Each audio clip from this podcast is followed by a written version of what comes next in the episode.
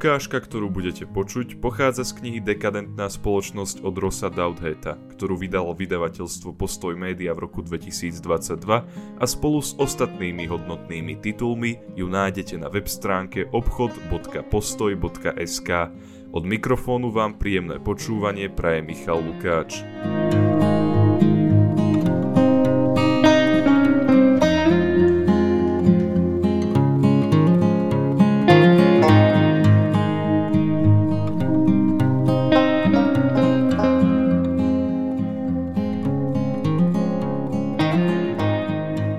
Uzatváranie hraníc.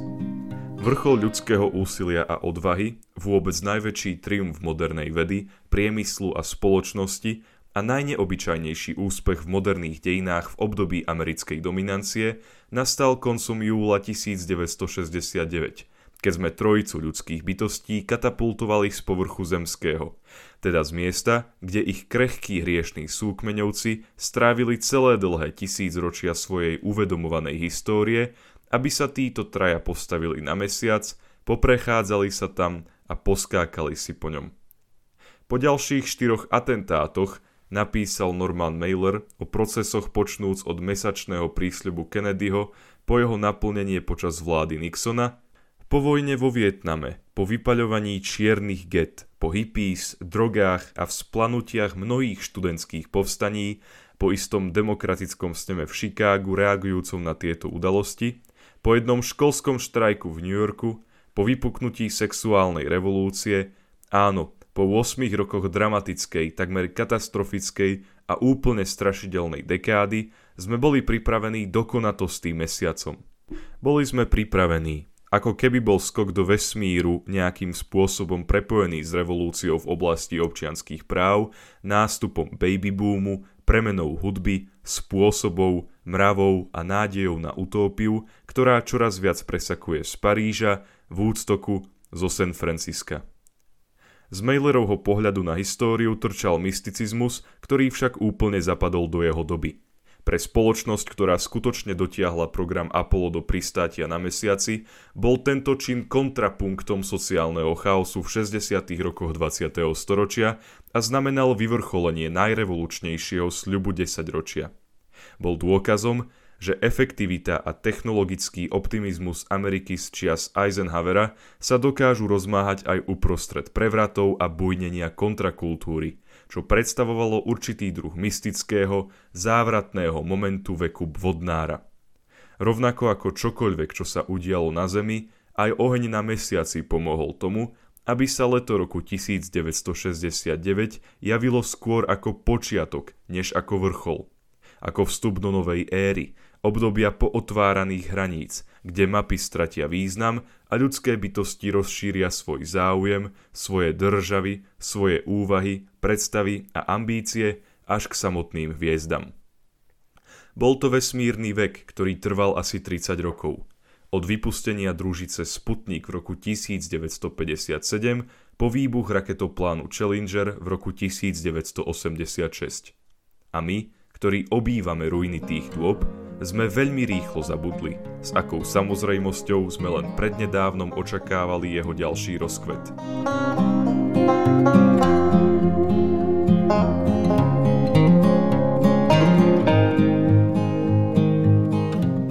Walter McDougall vo svojej knihe Nebesá a zem politické dejiny vesmírneho veku v zásadnej práci z tohto obdobia sleduje predpovede expertov zo 60. a 70.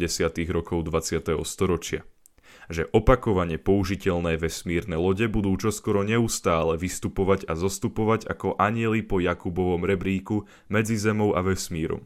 Že do roku 2000 budú mať obe superveľmoci kolónie na mesiaci že ľudské misie na Mars začnú fungovať do desiatich rokov od pristátia na mesiaci, že sa vesmír čoskoro stane miestom na prevratnú výrobu energie, kontrolu počasia a podobne.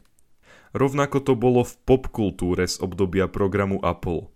Film 2001 Vesmírna Odisea predpokladal v uvedenom roku ľudskú misiu na Jupiter, Zatiaľ čo časová os budúcnosti v seriáli Star Trek naznačovala, že prieskum vesmíru a jeho kolonizácia plynulo nadviažu na program Apollo. Podobne ako námorníci a osadníci nasledovali azimuty, ktoré zadefinoval Columbus. S nehodou raketoplánu Challenger sa tento sen síce ešte úplne nerozplynul, ale stratil ďalších prívržencov z už menej bombastických 70. rokov 20. storočia. S koncom Reaganovej éry sa už túžba po dobývaní vesmíru stala len láskavou a aj úsmevnou historickou epizódou, na ktorej možné prebudenie odkazovali prezidenti s vizionárskymi ambíciami a ktorou sa, popri krionike, ďalej vážne zaoberalo už iba pár excentrických miliardárov. Keď vysvetlo, že šíre priestory vesmíru nepokoríme s ľahkosťou námorníkov križujúcich Atlantik, pozornosť verejnosti sa obrátila inam – Politická podpora upadala, žáner sci-fi stratil šmrc z aktuálnosti a začali prevládať dystópie. Obzvlášť vo filmoch začali mať nekonečné priestory odlišné význenie. Stali sa zónou hrôzy, kde vás nikto nepočuje kričať, film Votrelec a jeho napodobeniny, zdrojom zlovesných invázií a domovou zhubných polobohov, celé šialenstvo okolo UFO, Akty X, alebo očistcom, z ktorého sa treba vymaniť a bezpečne vrátiť na Zem. Apollo 13, gravitácia, Martian ad Astra. Tam, kde Star Trek sebavedomo zmiešal liberalizmus 60. rokov s duchom hraničiarov z westernového seriálu Wagon Train, neboli jeho nástupcovia Hviezdne vojny a Hviezdna loď Galaktika ani zďaleka víziami o budúcnosti ľudstva. Boli to správy z hviezdnej prehistórie – predstavy odkiaľ si z veľkej diaľky alebo z veľmi vzdialenej minulosti. Medzi tým sa vysielali vesmírne sondy bez posádky, do vzdialených svetov prenikali naši roboti a astronómovia objavovali planéty, ktoré by mohli byť podobné Zemi. Nič z toho však nerozpaľovalo predstavivosť más natoľko, ako to kedysi dokázal obrovský skok ľudstva na mesiac. Ľudstvo po väčšine zotrváva v presvedčení, že nech už je tam hore čokoľvek, pravdepodobne to zostane mimo dosahu na neurčito. Táto rezignácia straší aj v našej súčasnej civilizácii. V celej histórii ľudstva sa tie najdynamickejšie a najkreatívnejšie spoločenstva takmer bez výnimky rozvíjali a vychádzali von z rámcov svojich kmeňov, miest a národov, aby svoju pečať vtlačili širšiemu svetu. Raz to znamenalo dohody, inokedy dobyvačné výpravy, občas prebudenie misionárskeho zápalu, niekedy prieskumné výpravy v záujme obchodu, či len kvôli uspokojeniu čírej zvedavosti. V prípade moderného západu, prvej globálnej civilizácie, to znamenalo všetko. Boha, zlato a slávu, kolonizovanie nových území a imperiálnu nadvládu nad vzdialenými kútmi sveta, preteky na póli a na vrcholy, budovanie cestnej a železničnej siete, pravidelné linky parníkov, letecké spojenia a komunikačné siete, ktoré do celosvetovej siete popripájali ešte aj tie najzašitejšie periférie. Za inštitúciami vykonávajúcimi moc a právo sa skrývajú životodárne sily, ktoré týmto orgánom vdychujú život a formujú ich tak, aby vyhovovali meniacim sa podmienkam. Americký historik Frederick Jackson Turner napísal tieto slova v roku 1893 v rámci úvah o tom, ako vedomie a samotná realita západného priestoru formovali americkú históriu. Istom význame môžeme Turnerovú tézu užitočne aplikovať na celý moderný projekt, ktorého inštitúcie, formy, východiska a predpoklady či už ide o vedomie vlastného historického poslania alebo očakávanie väčšného pokroku, nadvezujú na potrebu neustávajúceho skúmania, expanzie a objavovania. Samozrejme, keďže hlboké sily modernej histórie, nech už išlo o industrializáciu, politickú centralizáciu či sekularizáciu, tak často narušovali rytmus životov strávených na jednom mieste, v nemenej stabilite a kontinuite, Naša ideológia skúmania a objavovania bola potrebná v oveľa väčšej miere než v mnohých minulých civilizáciách, pričom práve ona ponúkala novú formu útechy a nahradila ňou to, čo kedysi poskytovala viera, kmeň či rodina alebo hierarchia. V modernom čase sa bývalý svet vždy pominie. Pevnosť minulosti sa za každým bez stopy rozplynie. S prísľubom, že zajtrajšok prinesie niečo nové, že na lepší život stačí prekonať len nejakú dlhú morskú plavbu či cestu vo vlakovom vozni, že naše časy sú vekom stále nových a nových zázrakov, ktoré nám dokonale nahrádzajú to, o čo sme cestou prišli. Ako nám to jednoznačne potvrdzujú zločiny spáchané západnými mocnosťami, ide o morálne nejednoznačný spôsob usporiadania civilizácie a ľudia, ktorých sme objavovali a vysídľovali, ba niekedy dokonca vyhľadzovali, majú veľmi hmatateľné dôvody pochybovať o tom, že tento pohyb má predstavovať nejakú vznešenú dokonalosť aj pre nich.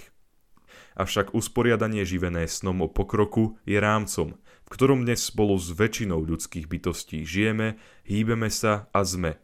A aj cieľom, ku ktorému zdanlivo smerujú všetky ľudské spoločnosti vrátane tých, ktoré boli kedysi obeťami bezohľadných princípov práve tohto usporiadania. Nie modernejšej spoločnosti jasne sa držiacej na špičke dejín ako Japonsko – hoci ho pred vyše 70 rokmi položila na kolená zbraň, ktorá bola apoteózou objaviteľského ducha moderny, rovnako ako pristáte na mesiaci. Od Írska po subsaharskú Afriku, od Amazónie po Čínu sa veľká vlna modernity prevalila naprieč kultúrami, regiónmi a spoločnosťami, ktoré si buď na pohľad zachovali čosi predmoderné, alebo si v srdci udržali niečo neobjavené a v západných krajinách, kde sa to všetko začalo, zostáva ústredným kultúrnym predpokladom, že neprebádané hranice a nové objavia nové svety, ktoré treba dobiť, nielenže sú zžiadúce, ale predstavujú samotnú podstatu života. Je teda významným faktorom úzkosti našej doby v zmysle odchýlky, stagnácie a neistoty, ktorými sa táto kniha v zásade zaoberá že naše fyzické priestranstvo sa na viac ako jednu generáciu uzavrelo, čo sa stalo prvýkrát od roku 1491, pričom sme zistili, že vzdialenosti k neznámemu sú príliš veľké a technologické možnosti sú príliš obmedzené na to, aby sme sa dokázali dostať niekam, kde to ešte nepoznáme a kde nájdeme niečo skutočne nové. Nie je teda náhodou, že koniec vesmírneho veku sa stretol s obrátením vyspelého sveta dovnútra, krízou dôvery, odlivom optimizmu a stratou viery v inštitúcie, posunom k terapeutickým filozofiám a technológiám simulácie, so zanechaním ideologických ambícií a náboženských nádejí. K tomuto posunu, samozrejme, mohlo dôjsť, aj keby bol Mars bližší a vhodnejší na život – alebo keby bolo cestovanie rýchlosťou svetla realistickejšou možnosťou. To, že nejaký priestor existuje, ešte nezaručuje, že sa stane cieľom. A aj medzi minulými civilizáciami nájdeme také, ktoré upustili od prieskumov v podstate z vnútropolitických dôvodov, hoci boli nové horizonty veľmi blízko. Čínska dynastia Ming zavrhla možnosť veľkých námorných plavieb práve za Kolumbových čias nie preto, že by boli svetové oceány príliš šíre, ale pre meniace sa intelektuálne trendy a politické priority cisárstva. Už vtedy, keď Neil Armstrong urobil malý krok na svojej priekopníckej ceste, ozvalo sa mnoho hlasov, ktoré poukazovali na nehospodárnosť projektov NASA, na nezmyselnosť posielania bielých pandrlákov na mesiac – a vyskytli sa aj prvé náznaky obratu k pesimizmu, ktoré predchádzali zistenia, že na Jupiter to do roku 2001 jednoducho nestihneme. Veľa ideí obdobia po 60. rokoch, postkoloniálnych, environmentalistických, vychádza z myšlienky, že západná expanzia bola poväčšine zhubná, pričom rovnaká kritika sa uplatnila dokonca aj pri myšlienke galaktickej kolonizácie s použitím úplne identického ideologického jazyka. Keď vesmírny optimista Freeman Dyson ešte ako 90 s nádejou písal o vesmírnom výskume v časopise New York Review of Books v roku 2016, traja čitatelia ho v listoch pokárhali za to, že zabudol započítať ekologické náklady a varovali, že vesmír vykonštruovaný ľuďmi a hemžiaci sa životom a udalosťami vyznieva ako nočná mora z pera Josefa Konrada. Napriek tomu sa niekedy zdá, že tento spôsob aplikovania protiimperialistických a environmentalistických myšlienok na cestovanie do vesmíru je akousi výhovorkou. Že si ako líška v ezopovej bájke radi povieme, že sme aj tak potom ovoci až tak nebažili, alebo že by bolo nemorálne don zahryznúť. A to len preto, aby sme utíšili bolesť z vedomia, že vysí kde si tam, mimo nášho dosahu.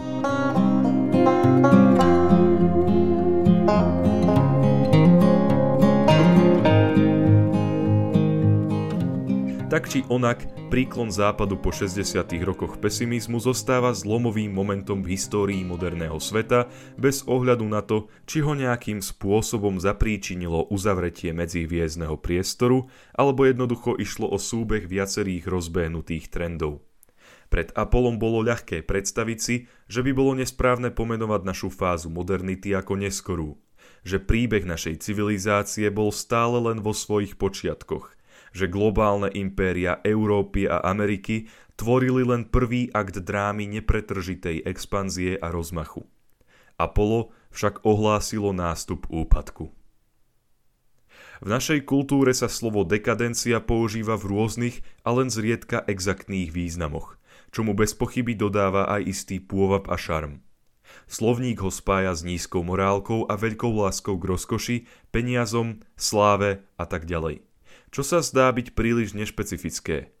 Ebenezer Scrooge bol nemorálny a miloval peniaze, ale nikto by ho nenazýval dekadentným. A s kultúrami poznačenými rozkladom či zahnívaním, čo nás dostáva o niečo bližšie k jeho významu.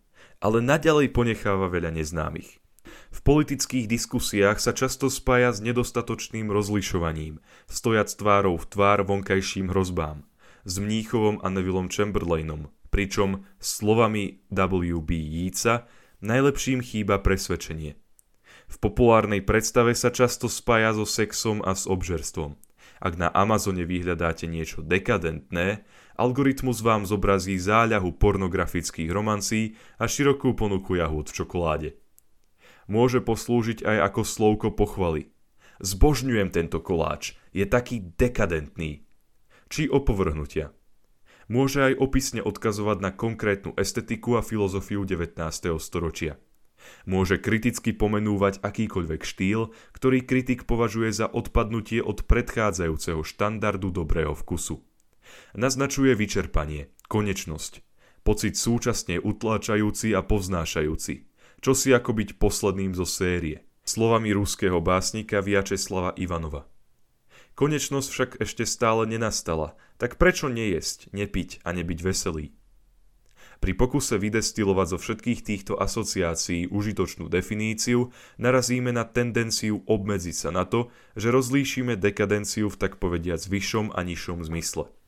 Nízky zmysel, známy z reklamy a lenivej kultúrnej kritiky, v zásade definuje tento výraz tak, že označuje mimoriadne príjemné zážitky z jedla, sexu a módy – od extrémnych, orgie, sadomasochistické salóny, ópiové brlohy, až po menej vychýlené, štvorviezdičkové reštaurácie, víkendy v Las Vegas. A úplnú vyprázdnenosť od morálnych či politických momentov. Vyšší význam tohto pojmu zahrňa snahu, aby estetično, morálka a politikum do seba zapadli v komplexnej civilizačnej obžalobe – v ktorej morálny úpadok ide ruka v ruke s premršteným estéctvom a bujarým hedonizmom, na ktorý zase nadvezuje zbabelá rezignácia na potrebu prinášať obete pri ochrane civilizácie pred jej nepriateľmi. Tento druh dekadencie je predohrovku katastrofe spojenej s besnením barbarov, ktorí bez milosti zatrhnú orgie a podpália vyzdobené paláce. Problém s touto definíciou je, že história nefunguje takto strojovo. Vývoj morálky ani estetiky nepodlieha jednoduchým naratívom o vzostupe a páde a ich prepojenie s procesmi politickej moci taktiež nebýva úplne jednoznačné. Ak budú ríše čeliť dostatočne silnému nepriateľovi, môžu pokojne padnúť aj na vrchole svojej politickej a kultúrnej moci. Inokedy sa kultúry môžu spokojne odať zmyselným radovánkam bez toho, aby to nevyhnutne muselo poznačiť ich politickú stabilitu. Od Nerónovej vlády do skutočného pádu Ríma uplynulo viac ako 400 rokov. Môžeme však hľadať aj istý stredný význam pojmu. Definíciu dekadencie, ktorá sa nezdráha vysloviť hodnotiaci úsudok a pritom nie je ani príliš deterministická. Táto definícia zaznela u veľkého historika kultúry Žaka Barzuna, ktorý svoj rozsiahly výskum západnej kultúrnej histórie s neodmysliteľným názvom Od úsvitu po dekadenciu začal s formulovaním klinického úsudku o našej vlastnej ére. Západ je jasným krížencom, keďže si v túžbe po disente a originalite často požičiava z iných krajín. Ale napriek tejto kolážovitosti a konfliktom sleduje sebe vlastný zámer – zjednocovať často protichodné a nesúrodé vplyvy. A tento zámer, dovedený do maximálnej možnej miery, ho teraz privádza k zániku. Takýto pocit spenia ku koncu, pokračuje Barzun, nemusí znamenať zastavenie ani úplné zničenie. A tu sa dostávame ku kľúčovému bodu mojej argumentácie v tejto knihe že totiž napriek všetkému spojeniu s rozkladom a úpadkom môže byť spoločnosť dekadentná bez toho, aby bola nevyhnutne odsúdená na kolaps. Dekadencia vo svojej podstate znamená odpadnutie. Pre tých, ktorí žijú v takejto dobe, to neznamená nutne stratu energie, talentu ani morálneho cítenia. Naopak, je to veľmi aktívny čas poznačený hlbokými obavami a obzvlášť nepokojom prameniacim z nedostatku jasného smeru a napredovania. Formy v umení a aj v živote sa zdajú byť vyčerpané. Zaznamenali už všetky fázy vývoja. Inštitúcie fungujú s veľkými bolestiami. Ako neznesiteľný výsledok sa dostaví repetitívnosť a frustrácia. Hlavnými historickými silami sa stávajú nuda a únava. Otázka je, ako môže historik identifikovať, že nastala doba dekadencie? Otvoreným priznaním malátnosti. Keď ľudia akceptujú nezmyselnosť a absurdnosť ako normu, kultúra je dekadentná. Tento termín netreba brať ako nadávku. Je to technické označenie. Vezmem na seba riziko, že sa dopustím opovážlivosti a pokúsim sa trochu spresniť Barzunovú definíciu. Vhodne použité slovo dekadencia označuje obdobie ekonomickej stagnácie, inštitucionálneho rozkladu a kultúrneho a intelektuálneho vyčerpania sprevádzajúce vysokú úroveň materiálnej prosperity a technologického rozvoja. Opisuje situáciu, v ktorej je normou skôr opakovanie než inovácia, v ktorej sa verejné inštitúcie aj súkromné podniky dostávajú do fázy skostnatenosti, v ktorej sa intelektuálny život začína na pohľad točiť v kruhoch – v ktorej nový vývoj vedy, nové výskumné projekty nedosahujú ešte nedávno očakávané méty. A čo je zásadné, stagnácia a rozklad často prichádzajú ako priamy dôsledok predchádzajúceho prudkého rozvoja. Dekadentná spoločnosť býva podľa definície obeťou vlastných významných úspechov. To všetko, tak Barzunovo rozjímanie, ako aj moja definícia, o ktorú som sa pokúsil, môže stále znieť neskutočne vágne. Neskrýva sa skostnatenosť v skutočnosti v oku pozorovateľa, ktorý súdi, čo treba považovať za absurdnosť. V skutočnosti to vec celkom užitočne vymedzuje hneď viacerými spôsobmi. Po prvé, zdôraznenie ekonomického prvku obmedzuje rozsah dekadencie na spoločnosti, ktoré reálne stagnujú merateľným spôsobom a oslobodzuje nás tak od zlozvyku spájať dekadenciu s čímkoľvek, čo sa nám v bohatých spoločnostiach nepáči, alebo s akýmkoľvek obdobím luxusu, korupcie a prebytku. Spomeňme si na pozlátkové či jazzové 20. roky.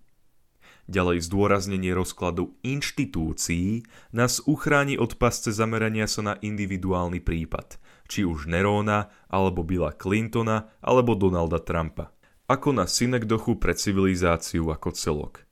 A zasa spojenie termínu s repetitívnosťou v kultúrnej a intelektuálnej oblasti nás, z časti, oslobodí od problémov individuálneho, intelektuálneho a estetického vkusu a zbaví nás povinnosti jednoznačne rozhodnúť, ktorý literárny štýl alebo intelektuálny posun predstavuje prvý náznak dekadencie. Vo všetkých týchto aspektoch je cieľom definovať dekadenciu ako niečo konkrétnejšie než ľubovoľný spoločenský či morálny trend, ktorý sa nám nepáči. Spoločnosť, ktorá vytvára veľa zlých filmov, nemusí byť dekadentná, ale spoločnosť, ktorá točí stále rovnaké filmy, takou môže byť. Spoločnosť vedená krutými a arogantnými osobami nemusí byť dekadentná, na rozdiel od spoločnosti, kde nikto múdry a dobrý nemá prístup k tvorbe zákonov. Spoločnosť hlboko poznačená chudobou alebo zločinnosťou nie je nevyhnutne dekadentná, zatiaľ čo spoločnosť, ktorá je bohatá a mierumilovná, ale vyčerpaná, deprimovaná a sužovaná výbuchmi nihilistického násilia, sa našej definícii veľmi približuje. Najdôležitejšie však je to, že zdôraznenie stagnácie nám dovolí hovoriť o dekadencii bez toho, aby sme naznačovali, že sa na obzore nevyhnutne črtá nejaký druh kolapsu. Vďaka tomu je toto slovo kompatibilné s realitou, kde sa aj civilizácie, ktoré nie sú dekadentné, v priebehu pulzovania dejín rozpadajú, zatiaľ čo iné dekadentné civilizácie sa nie a nie zrútiť. To nás oslobodzuje od očakávania železnej logiky, ktorá by spájala orgie v hlavnom meste s barbarskými vpádmi na hraniciach, ustráchaných štátnych predstaviteľov s vybombardovanými mestami korupciu na vysokých miestach s vojnami schopnými tieto vysoké miesta znížiť. Dekadencia tak môže ostať dekadenciou bez toho, aby naznačovala, že toto odpadnutie povedie neúprosne až ku skutočne katastrofickému pádu a aj keď dekadencia niektorými svojimi črtami zjavne zvyšuje pravdepodobnosť kataklizmatického Götterdämmerungu, zároveň ponecháva otvorenú aj optimistickejšiu možnosť, ktorou sa táto kniha končí. Že dekadentná éra by mohla namiesto finálnej skazy radšej vzkriesiť rast, kreativitu a účel.